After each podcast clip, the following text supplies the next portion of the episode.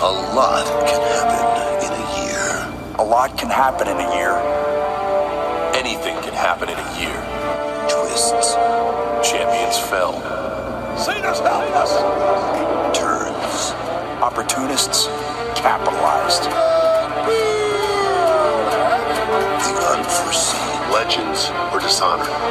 Your career The unexpected. Superstars return. Business just picked up. The unimaginable came to life. A lot can happen in a year. Anything can happen in a year. A lot has changed in one year. But tonight, Tonight, this is the bigger picture. Tonight is the culmination of a year's journey. Of a life's ambition. Of a career. tonight, This is my This show. is my destiny. 16 and 0. I'll lay down for 15 and 1. I will make bad weather for anyone. I will break your jaw this time. I'm the best fighter in the world. Tonight, tonight, tonight.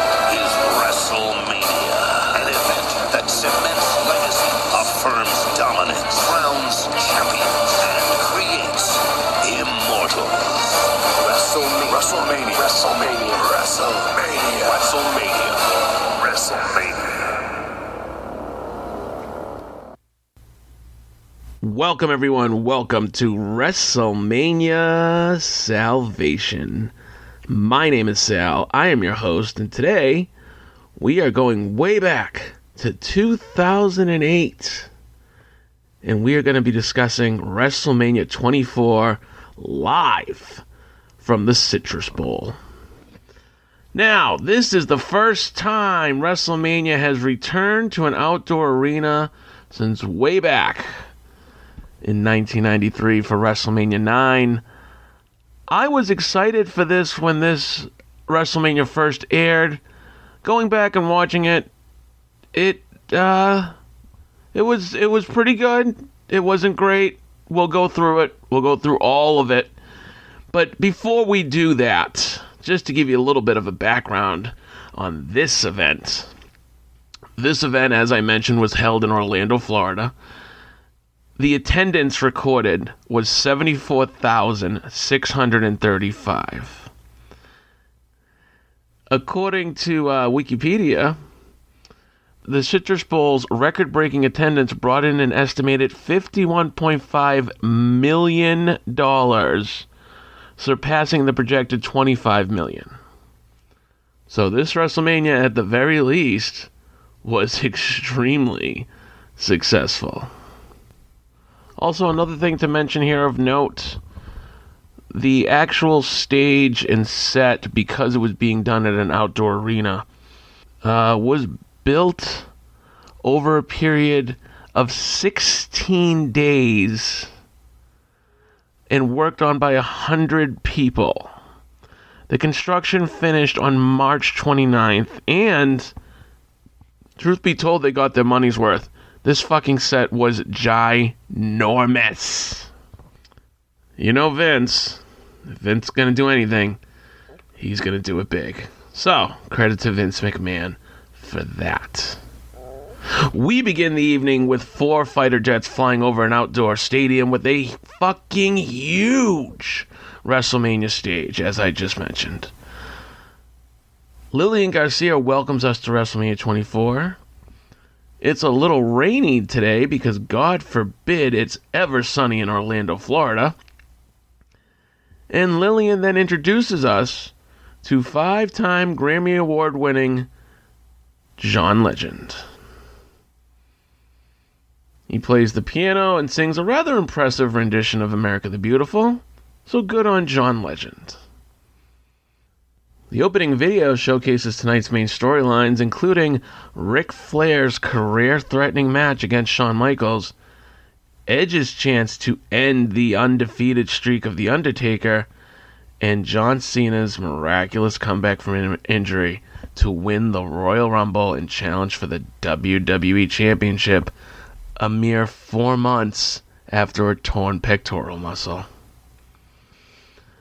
Match number one tonight is a Belfast brawl with JBL versus Finlay. Now, unfortunately, this match is happening because of the Hornswoggle is Vince's son storyline. In the aftermath, JBL beat Hornswoggle senseless and lets Vince know that Hornswoggle's real father is Finlay. Finlay is then watch, is then forced to watch Hornswoggle get the shit kicked out of him while being handcuffed to the inside of a steel cage. Confused? Well, so was I, even when I watched it in 2008. As the name of the match suggests, this match is a goddamn brawl. Kendo sticks, trash cans, steel steps, they're all utilized within the first two minutes. This, of course, includes unprotected chair shots to the head of both guys. I do stand corrected, it wasn't actually chair shots, but trash can lids, trash cans, anything that you could give somebody a concussion with, really. Even in 2008, even as late as 2008, we're still seeing this in the WWF, which is a little surprising, but to be quite honest, if Finlay gives JBL a concussion, I'm not going to complain. At one point, Hornswoggle even gets involved and canes JBL across the back. It has little effect, but it did get a pop. Uh, JBL then chases Hornswoggle away. JBL catches him, slaps him because, you know, anytime JBL can be a bully, it's good for JBL. Uh, but Finlay sees this, snaps on JBL, and then slams his head repeatedly off the announce table. JBL eventually seizes back the advantage, and then just to be a fucking dick, he takes a trash can and full force tosses it at Hornswoggle, who's standing outside the ring. What a cunt! Finlay responds with, beat, with beating JBL silly with the trash can lid and then throwing him through a table. Finlay goes for the cover, but somehow JBL kicks out. JBL then nails Finlay in the knee with a kendo stick and then drills him with a clothesline from hell for the win. Your winner, ugh, JBL.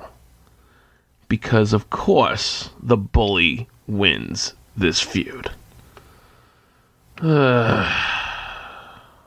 Next up, Jim Ross throws us to our special guest hostess for the evening. And it's Kim Kardashian. Thanks, guys. The atmosphere backstage here at the Citrus Bowl is so exciting. And speaking of exciting, coming up next is the Money in the Bank ladder match, where seven superstars will compete to earn a contract for a championship match. They can cash in at any time for up to one year. The winner of that match. It's gonna be the same guy that won it last year. Therefore, I will become the only superstar in WWE history to win two consecutive Mr. Money in the Bank titles, Mr. Kennedy! That match is coming up right now. Kennedy!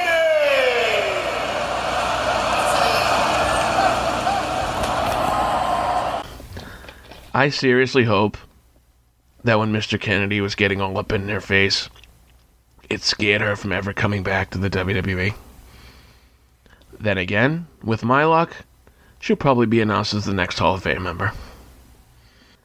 Match number two Money in the Bank. John Morrison versus Carlito versus Shelton Benjamin versus CM Punk versus Mr. Kennedy versus MVP versus Chris Jericho.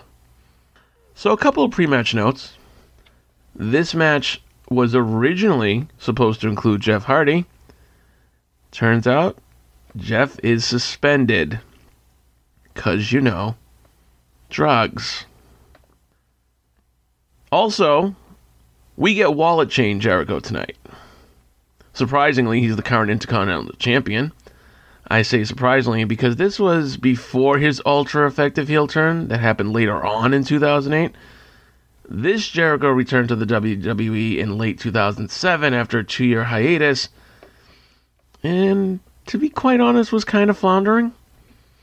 his his heel character that would come later in 2008 was a huge career revival for Jericho. So, like I said, a little bit surprising to see him with the IC belt. Shelton Benjamin is doing his best Sisqo impression these days with his new gimmick of the golden haired gold standard. ECW's own, by the way. Because that's still a thing in 2008. Don't worry, it's on its way out very, very soon. Also, MVP has been United States champion for more than a year. Good on him. I was a little bit surprised, but hey, when you got nothing else to do, might as well just keep that US belt for a long, long time. Also in this match, John Morrison, and they call him John Morrison, is one half of the WWE Tag Team Champions. Here's the thing they call him John Morrison. I know he's down in ECW. He's definitely not teaming with Joey Mercury because he was Johnny Nitro when he was teaming with Joey Mercury. So, was this when he was teaming with Miz? Miz and Morrison, the Dirt Sheet, ECW, Tag Team Champs? Maybe? But then where the fuck is Miz? Because he's not here. Turns out Miz was in a pre match, pre show Battle Royal. What else? We begin the match as every Money in the Bank should begin, and that's with John Morrison taking a ladder, ascending to the top rope, and doing a moonsault with the ladder to everybody on the outside. Holy fucking shit. Speaking of holy shit, Shelton Benjamin tries to springboard off the ropes onto a ladder, but the whole thing collapses under him, and Shelton eats it hard to the point where the refs immediately run over to check on him. Like four of them, like just circled around him because uh, it looked it looked pretty brutal. To Benjamin's credit, he does get up, but only to be hit with the GTS by Punk. And then to make things even worse for Shelton, he gets tossed later on. He gets tossed from the ladder through another ladder on the outside. I didn't misspeak for once. He literally landed back first on a large ladder that had been set up on the outside and broke it in half. Your winner for most dangerous spot of the night, Shelton Benjamin. Jericho then adds himself to the highlight reel by locking Morrison in an upside down lion tamer on top of the ladder. Google that shit. MVP is then able to climb the ladder with no one around. So he's clearly going to win this, right? Except for out of the crowd comes a returning Matt Hardy. Uh, apparently, Matt Hardy was injured at the hands of MVP five months ago, and typical, you know, as is typical, uh, has not been seen since. So the crowd pops pretty huge for Matt. He hops the guardrail, climbs up the ladder. This entire time, MVP could just grab the briefcase, but of course he fucking doesn't. And Matt hits him with a twist of fate from the top of the ladder. There goes MVP's night. Jericho almost wins the briefcase, but Punk meets him at the top, and they slug it out. Jericho tries to knock Punk off, but Punk to his credit, kicks Jericho's knee out from under him while on the ladder. Jericho loses his balance and falls and gets his other leg stuck in the ladder. So while Jericho is upside down and struggling to get untangled, Punk reaches up and grabs the briefcase. Your winner, CM Punk. Now, as is the case with many, many other people that I've talked about on WrestleMania Salvation, I am not going to talk about them in the sense of their career as a whole or even as how we feel about them today. I'm going to talk about how I felt about them at that moment. And at that moment, I clearly remember in 2008 being very excited for this kid, this young upstart CM Punk, to be declared Mr. Money in the Bank. Punk would actually go on to have one of my favorite cash ins later on when, after Batista beats the shit out of Edge later on in 2008, uh, Punk comes out and cashes in at the top of Raw to win the world title.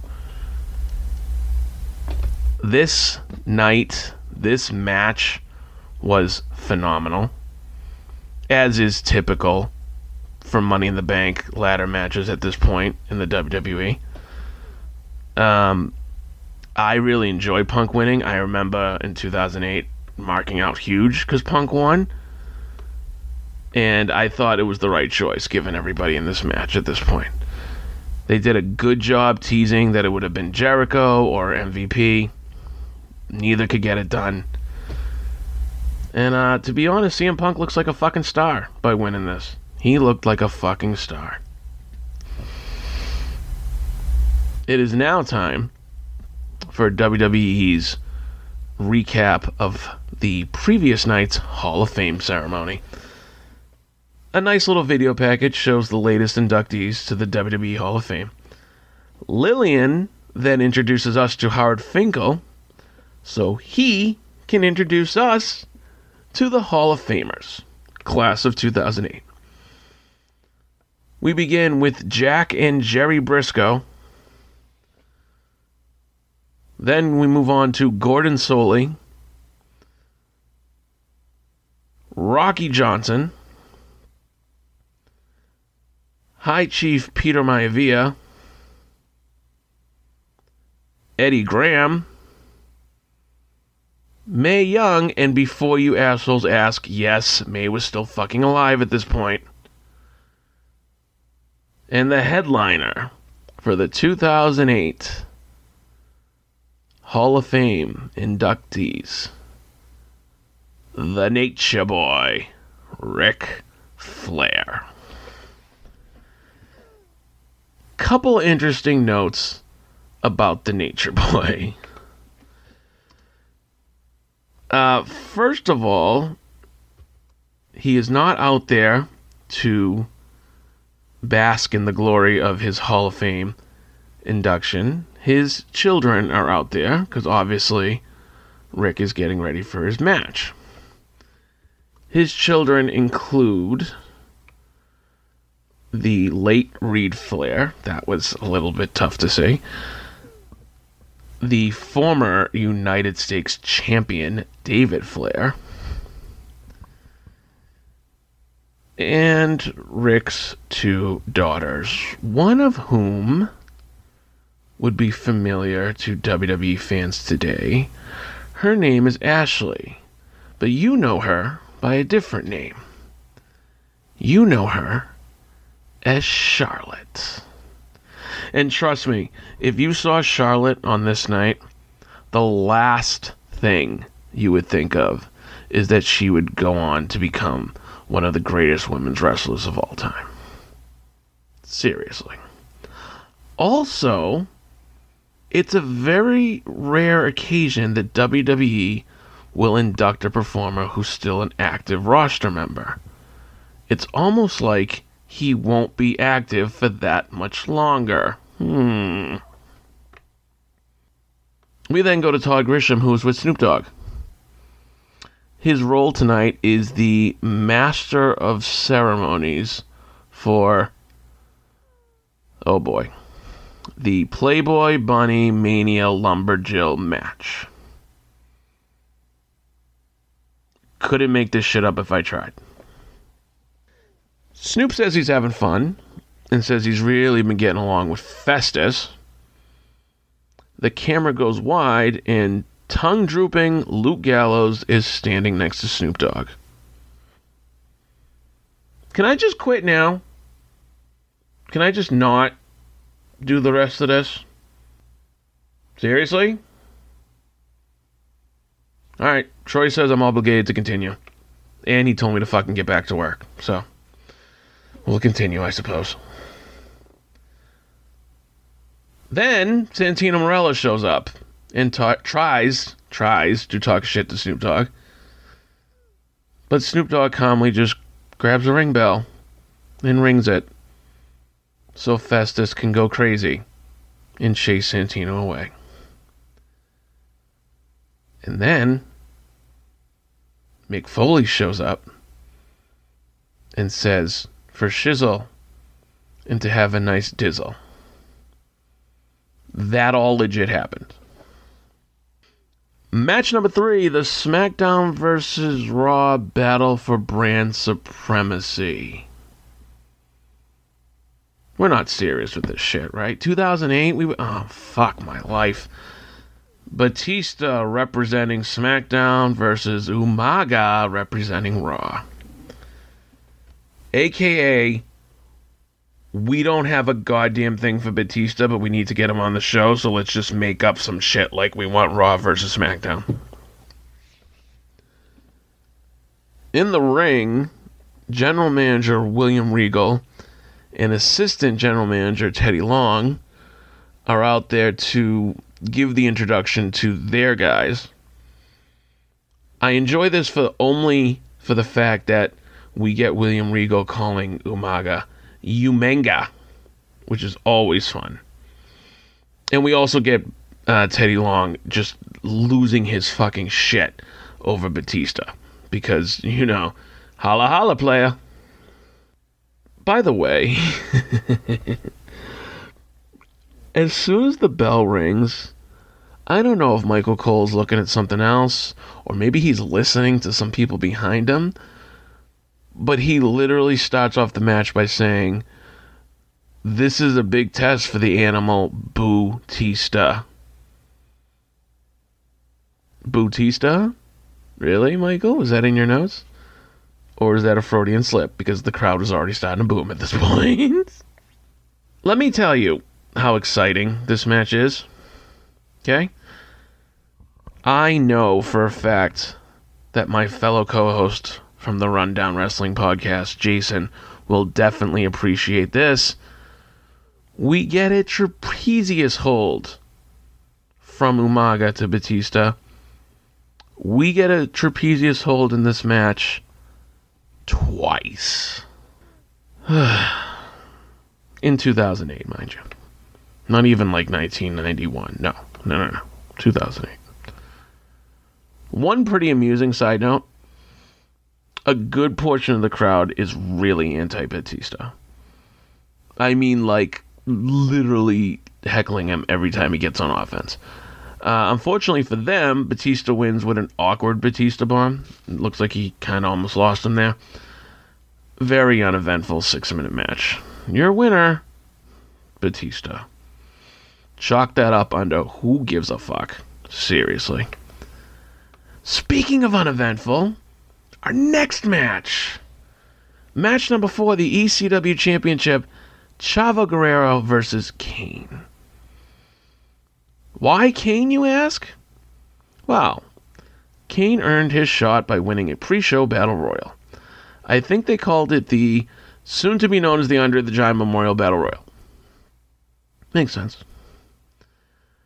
Tony Chimel introduces us to the ECW general manager, Armando Alejandro Estrada. I seriously forgot he was ECW GM at one point. Now, I've always liked Chavo Guerrero, always been a fan, but I would have rather seen him face someone with a little more athleticism than fucking Kane. Kane makes my point for me, by the way, by teleporting to the ring instead of actually walking down the aisle and choke slamming Chavo to win the title. Your winner, Kane. This was an 11 second match for a title at Mania. Shame. Shame. Match number five. Finally something I can sink my teeth into. It is labeled, and it is correctly labeled, as a career threatening match. Ric Flair versus Shawn Michaels. Now, to give you a little background on this storyline, okay? At one point in maybe October, November 2007, Vince McMahon brings Ric Flair to the ring. And he's celebrating him, and he's talking about how great he is, and how he'll always, always have a job with the WWE. As long as he keeps winning. As long as he keeps winning. Because he tells Flair the minute you lose, you're done. And you will retire for good. Now, that seems kind of harsh, even for Vince. But in actuality, this turned into one of the best storylines of the year. Every match Flair had was must see. And every match he had had amazing built in drama that you couldn't just get with a normal storyline. So every near fall, every Raw main event, every pay per view, you as a fan really felt some at different points. Holy shit, this is going to be Ric Flair's last match. Now, we all thought it was going to lead to Mania, but trust me, there were some opponent, opponents on along this line that uh, you were really wondering how the fuck is Flair going to get by them, including uh, Triple H, very recent to this night. Uh, and that was actually a great match. If uh, if you have the time, seek it out. It was actually really fun. I believe it was on Raw. Now, WrestleMania, you know, of, of course, this being WrestleMania, definitely swayed the court of public opinion that Shawn Michaels was winning this match. I mean, it's Mania. He's facing Shawn. But regardless of everybody assuming the outcome, every single person in at the stadium, every single person watching at home was dying to see how this played out. Oh, did I forget to mention that Shawn has been playing up the fact that Flair was his idol? He initially refused to face Ric Flair, but Flair demanded that he fight the best, and he said Michaels was the best, and he was the best because he was Mr. WrestleMania, and he wanted him at Mania. We all know what an amazing storyteller Shawn is, so let me tell you, this was a phenomenal program in the build up. At one point, Shawn even compares Flair to Old Yeller and says he's going to take him out behind the barn and put him down. Great stuff. Flair and Shawn both get nice long entrances with pyro. I mean, it feels like a big deal, and it should. Flair's robe, just like Bobby Heenan used to say back in the day, $60,000 monsoon at the very least. And Michaels, uh, come on. He's Michaels. He's always going to have an amazing entrance and he's always going to look like a million bucks at WrestleMania. Now, first thing I notice about this match, it is much better paced than Batista versus Umaga. And yet, both guys in this match are over the age of 40. It's amazing. They came out of the blocks for this match on fire. And you would never think that these guys are in their mid to late 40s or early, Flair's case, early 50s. Actually, they're about to do, and, and at this point, you'll already it will already have happened. Ric Flair's 70th birthday, which means Flair is 59 on this night. 59 fucking years old in 2008. God bless him for him to still be able to go like he's going tonight. And and to hammer home my point, Ric Flair does a fucking crossbody and actually hits the move. I swear I've never seen Flair even attempt a crossbody, let alone hit it from the top rope. Michaels then attempts a springboard moonsault to the outside. Flair moves and Michaels lands abdomen first on the side of the table. Good God, did that look like it hurt? Like, I don't know if Michaels was supposed to jump a little bit more and land in the middle of the table and the thing would just collapse. But he landed right on the edge with his abdomen, and the table did collapse. Michaels just, oh man, he just looked like it fucking hurt like crazy. I just, I don't think Shawn needs to do the second rope springboard moonsault, especially not even to somebody, but to the table. It reminded me of like when Sabu used to, you know, moonsault from the top rope through a table, but there was nobody on it. He just did it because he wanted the table to break. Difference being, this isn't one of those stupid little wooden tables. This is like those big, giant fucking announce tables that SmackDown used to have. So, uh, ouch.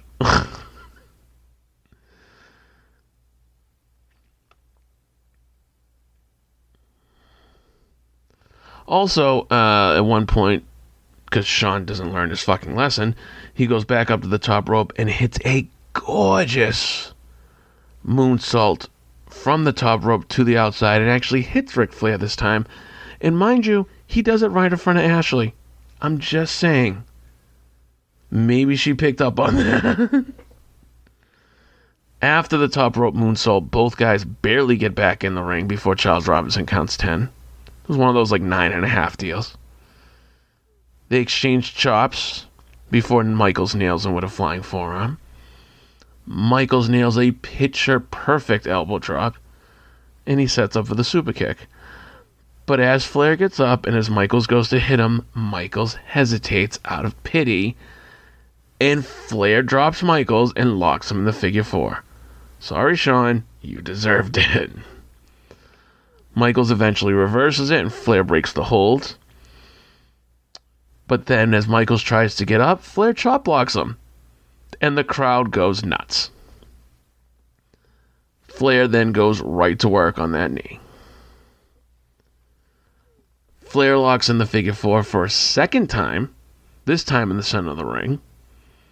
And after some high drama, Michaels finally gets to the rope, and Flair is forced to break again. Flair goes back to work on Michael's knee, and that makes the mistake of going for a strut after he does a move to Michael's knee. He struts, he turns around, he gets nailed with a super kick. Flair barely kicks out, but HBK sets up for another one. HBK, it looks like he's determined to finish him off this time. But he gets tired of waiting for Flair to get up, so he tries to pick him up. And as he tries to lift him, Flair mule kicks him right in the junk. You had to see that one coming, Shawn. Flair then covers Michaels, but Michaels kicks out. Michaels locks Flair in his own version of the figure four, and the crowd is legitly nervous that Flair's about to tap. Flair, however, escapes with a thumb to Shawn's eye. Classic Nature Boy. Tries to roll him up, but even with a fistful of tights, Michaels kicks out. Another chop battle ensues, but Michaels connects with another super kick. Michaels gets up and goes to the corner, and he sets up for a third super kick.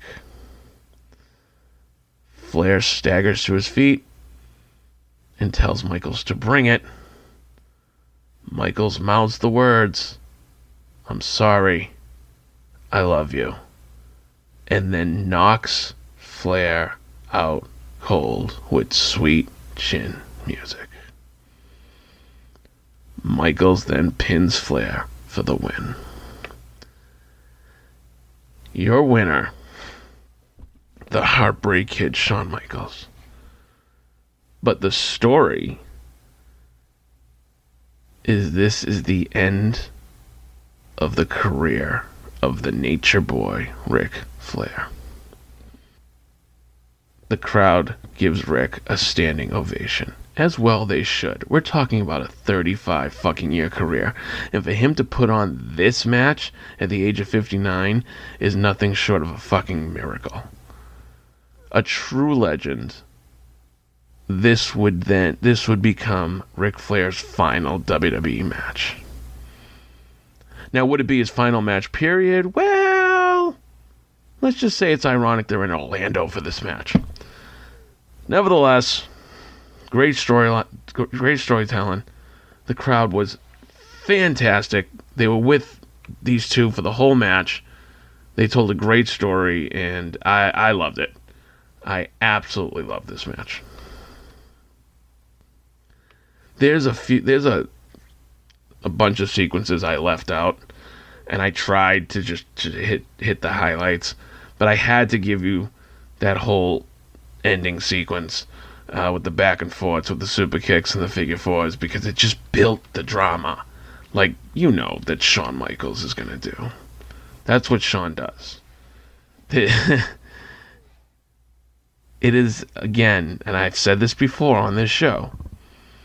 Shawn Michaels was a Hall of Famer if he never stepped back in the ring after his back surgery in 1998. What he's done in the WWE, the matches he's put on since he returned in 2002 have been some of my favorite matches of all time. Fucking seriously, guys. It, it's been a joy.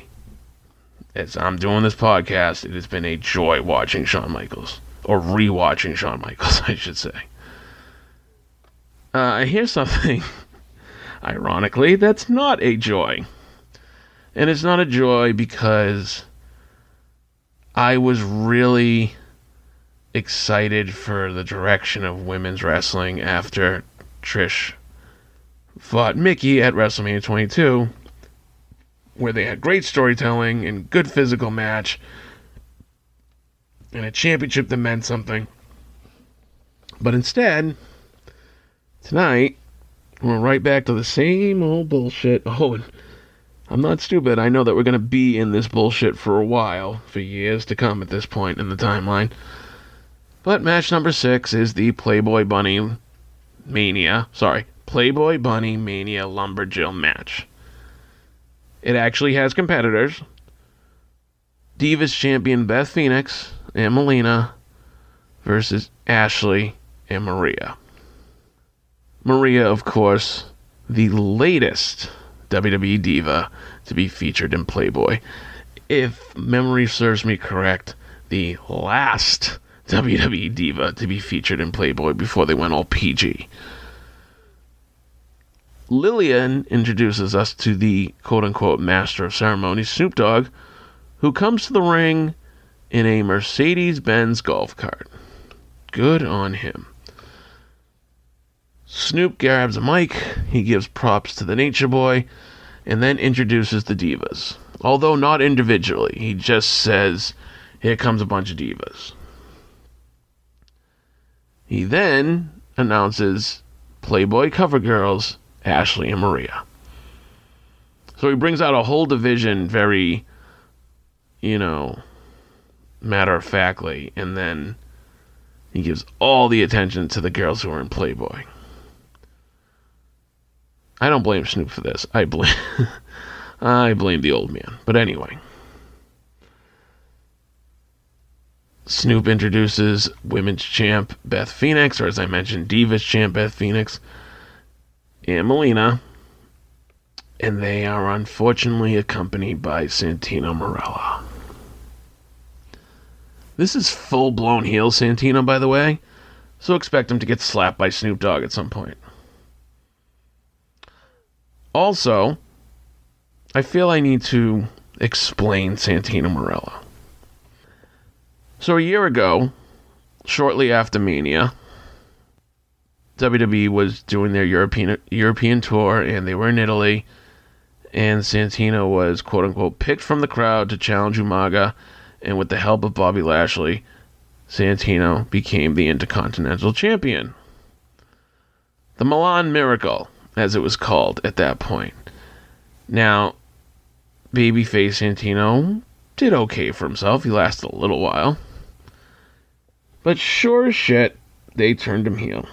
And they turned him heel and made him one of the most annoying fucking douchebags of all time.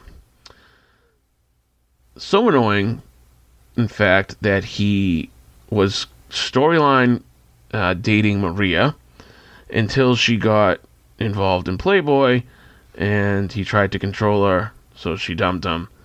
So then he started dating Beth.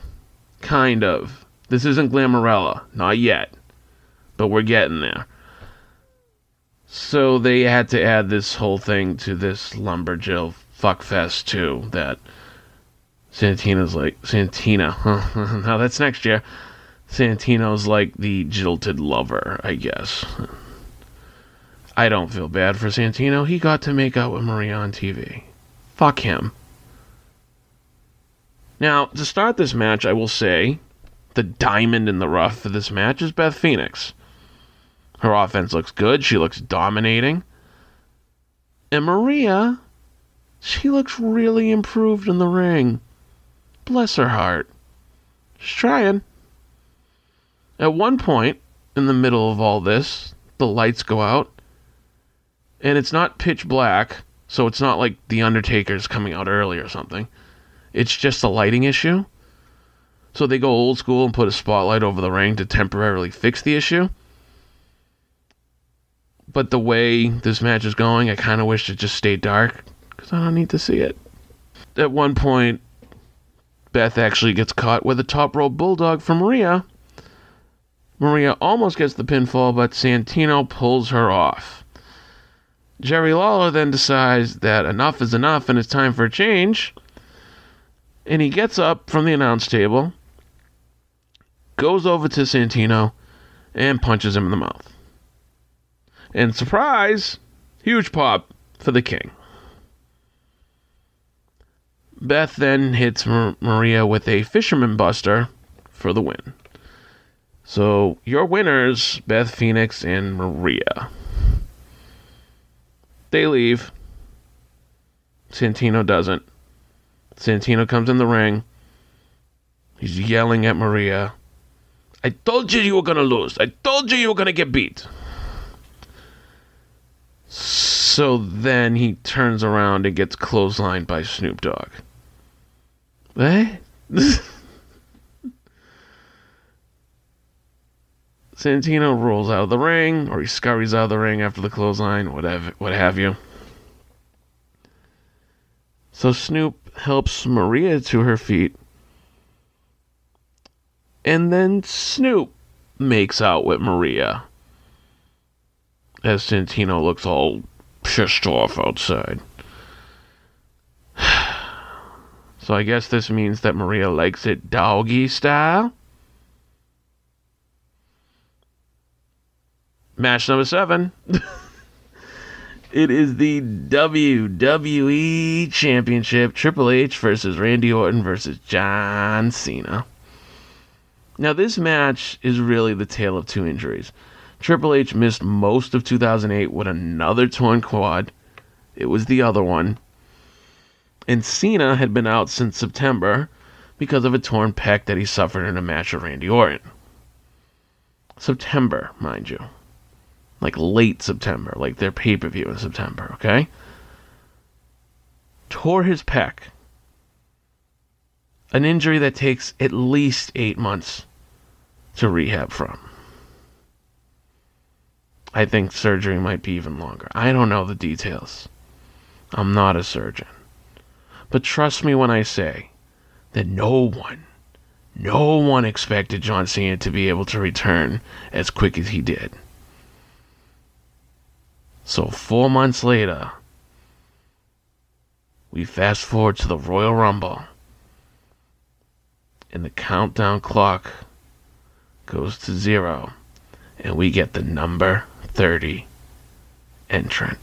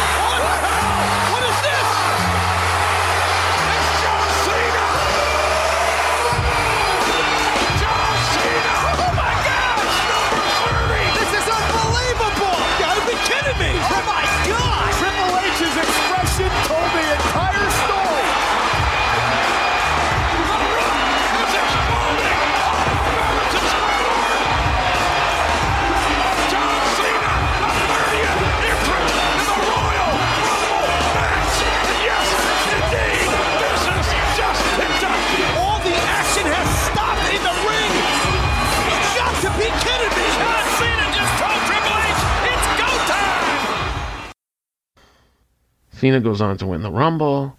Triple H feels he got screwed. He shoehorns himself into the match. And, ladies and gentlemen, we have our very first WWE title triple threat match at WrestleMania. After the video package, we see a large marching band on the stage.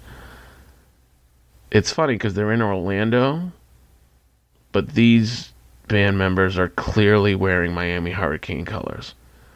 But they're not from the U because they don't have the logo or the the mascot on their gear. It just the colors are dark green and orange. So I just couldn't help but pick that up. Now they play a little fight song and then they start to play John Cena's music. Cena comes out and he apparently also has two rows of cheerleaders and dancers on each of his sides as he makes his way down the ramp.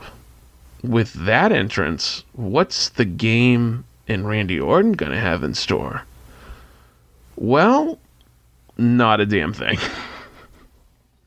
Honestly. Both get their normal entrances like it's a fucking SmackDown. Jeez, that's fucking lame. Sorry, guys. John's more important than you. Orton, the defending WWE champion, uh, cleverly takes the title before the bell rings and clocks Triple H in the face.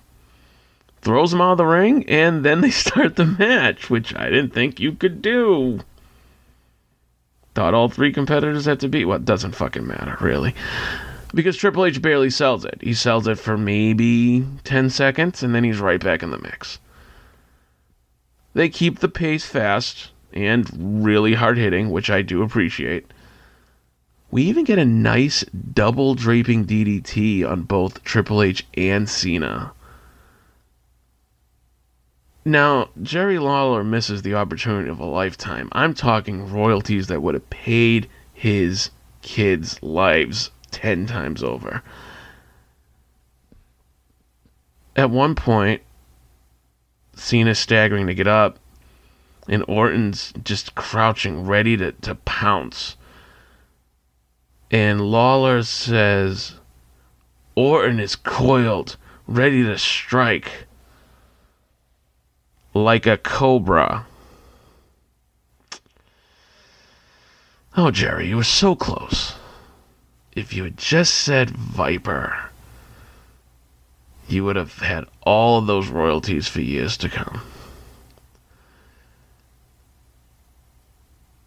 Triple H breaks up this attempt, and then Triple H does Triple H things, which is usually when he's at his best.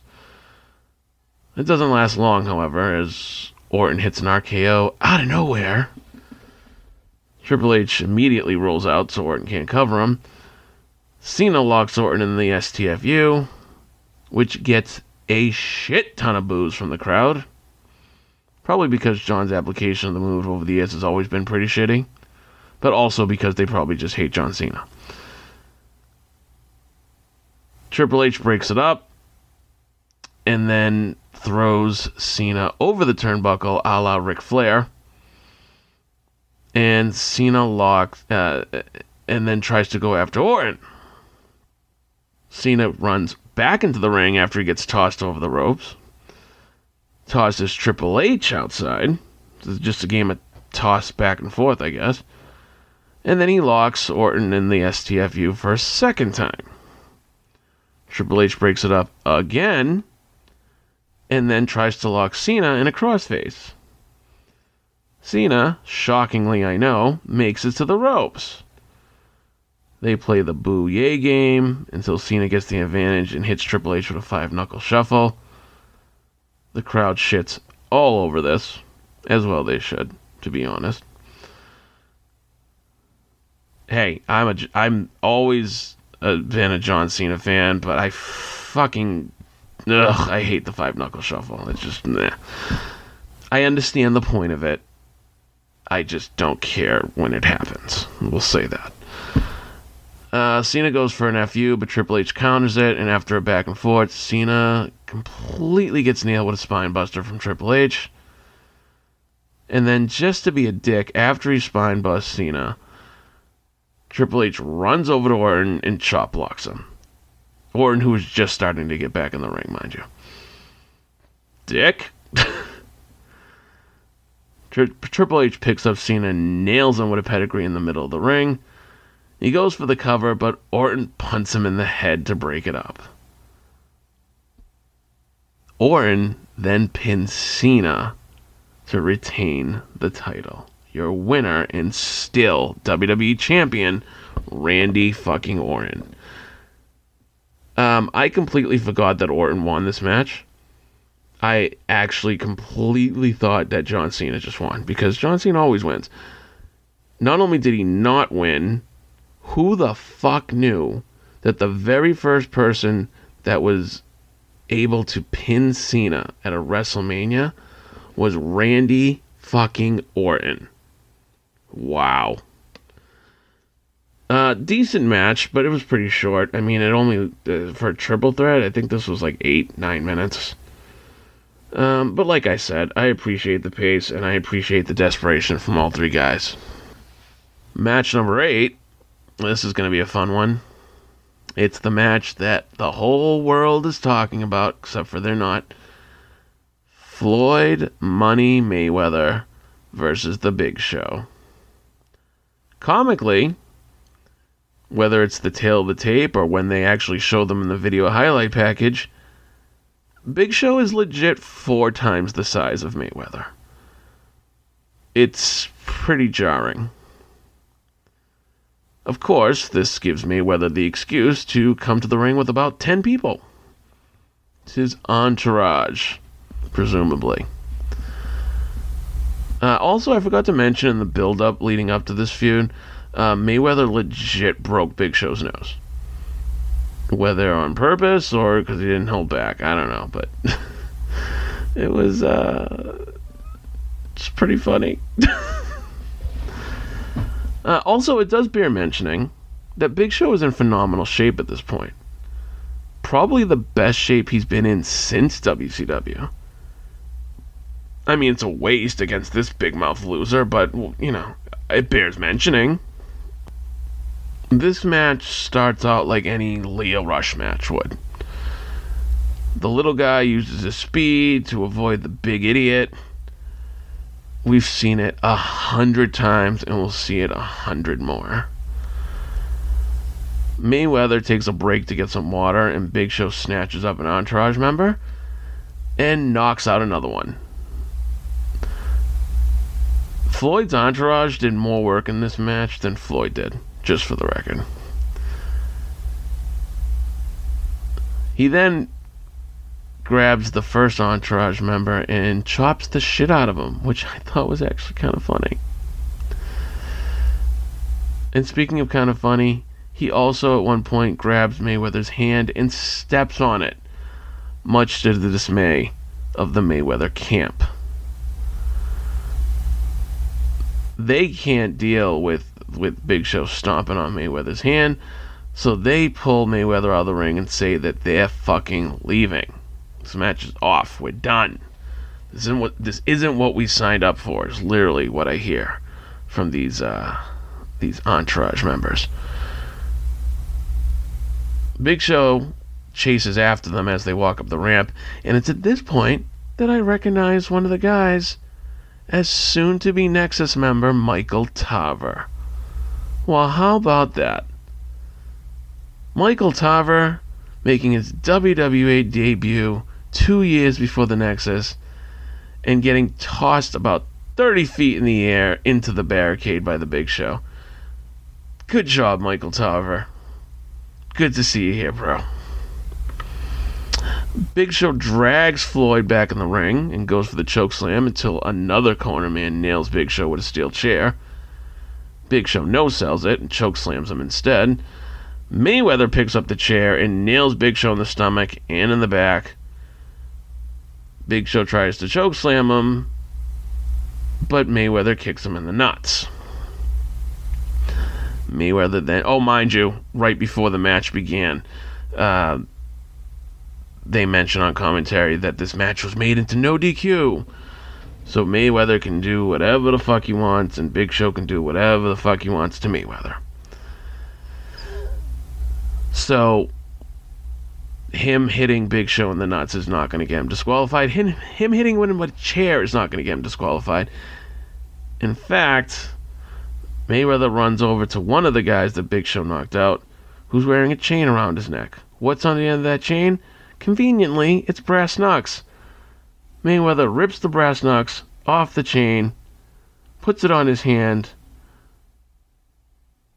scurries up to Big Show, and clocks him right in the fucking cheek with the brass knucks. Referee Scott Armstrong then starts a 10 count. Big Show does get conscious. He staggers or tries to stagger to the ropes, but he can't get up. So your winner by knockout, Floyd Money Mayweather. And just like with Trump last year, the crowd is booing. Did you guys really, really think Floyd was going to lose? You think these guys come in there with their brands and their boxing titles and their Ultimate Fighting Championships just to fucking lose? Why? Why would they fucking lose? So, surprise! Money Mayweather won and made Big Show look like a big bitch. Next up, we go back to the ring, and oh, fucking hell, Kim Kardashian is back in the ring. And you know what? And the crowd rightfully boos. So good. Good for them.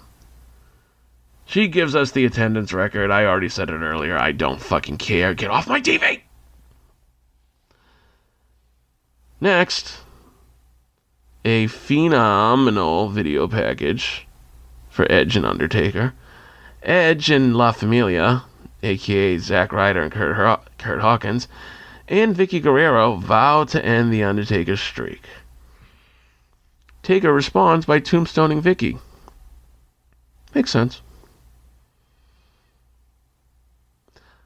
Post video, and we get a bunch of druids with a bunch of torches and a bunch of lightning, which must mean the dead man's here.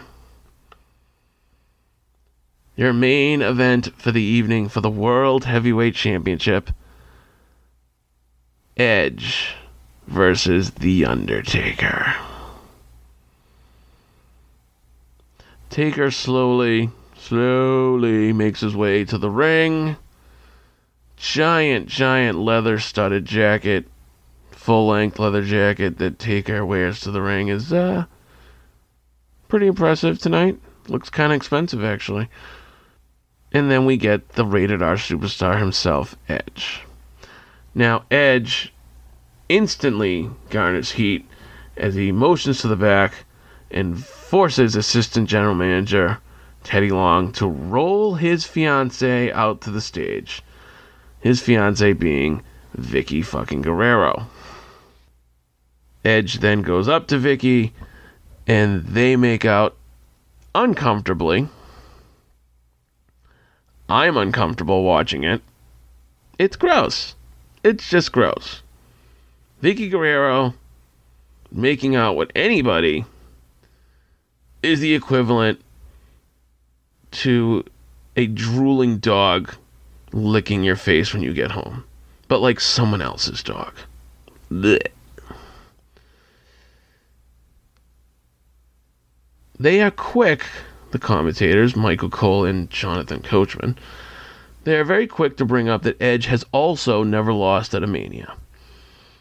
Now, I think Edge's record is either 6 0 or 7 0 at this point, so it pales in comparison to the Dead Man, but they hammer home the point that Edge has never lost either. Now, I do like that this match starts off very fast paced and hard hitting, similar to the WWE title match. Although it doesn't keep that pace, it does slow down, it does get a little methodical. Edge tells a great story during this match as he continues to counter The Undertaker's offense. Anytime Taker goes for a signature move, Edge is there to counter it. Taker goes for old school, Edge counters it. Taker goes for a last ride, Edge counters it. Then he counters the tombstone. He counters the choke slam. Hell, he even countered a flying clothesline. All while working over the Undertaker's lower back. I mean, I gotta impre- I gotta admit, it's pretty impressive. It's a, it's a solid strategy and phenomenal execution. Edge gets a very, very close two count at one point after a superplex from the top rope. To the point where you really were like, whoa, Taker gonna get pinned here? Now, Taker eventually, finally gets Edge in the last ride, but Edge kicks out. Taker goes for a big boot, but Edge moves and he hits the ref in the face instead. With the ref down, Edge nails Taker in the face with one of the TV cameras.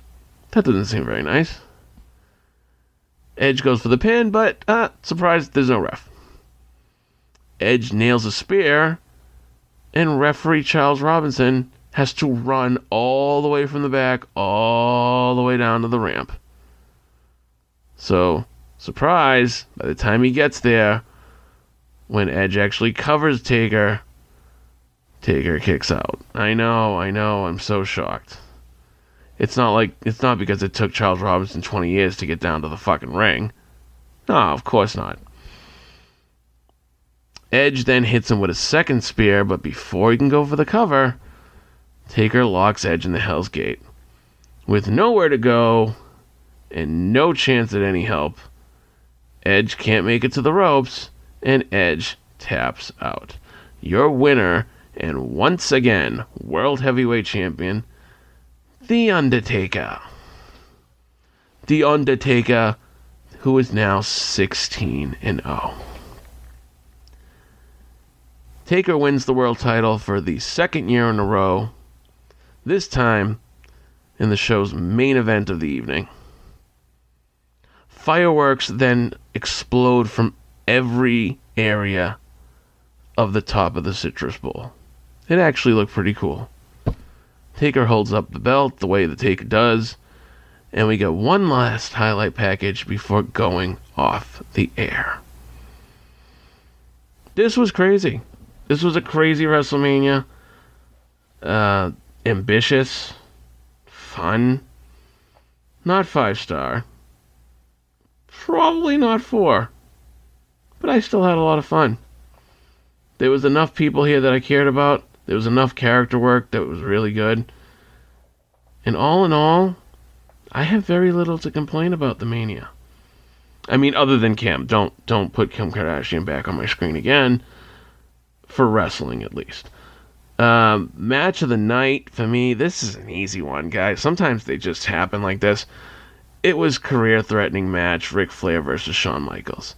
The drama the match had the whole time, the story it told, the ending, the send-off. I love this match, top to bottom. Easily favorite match of the night.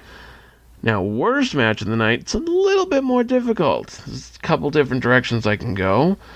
Chavo and Kane come to mind.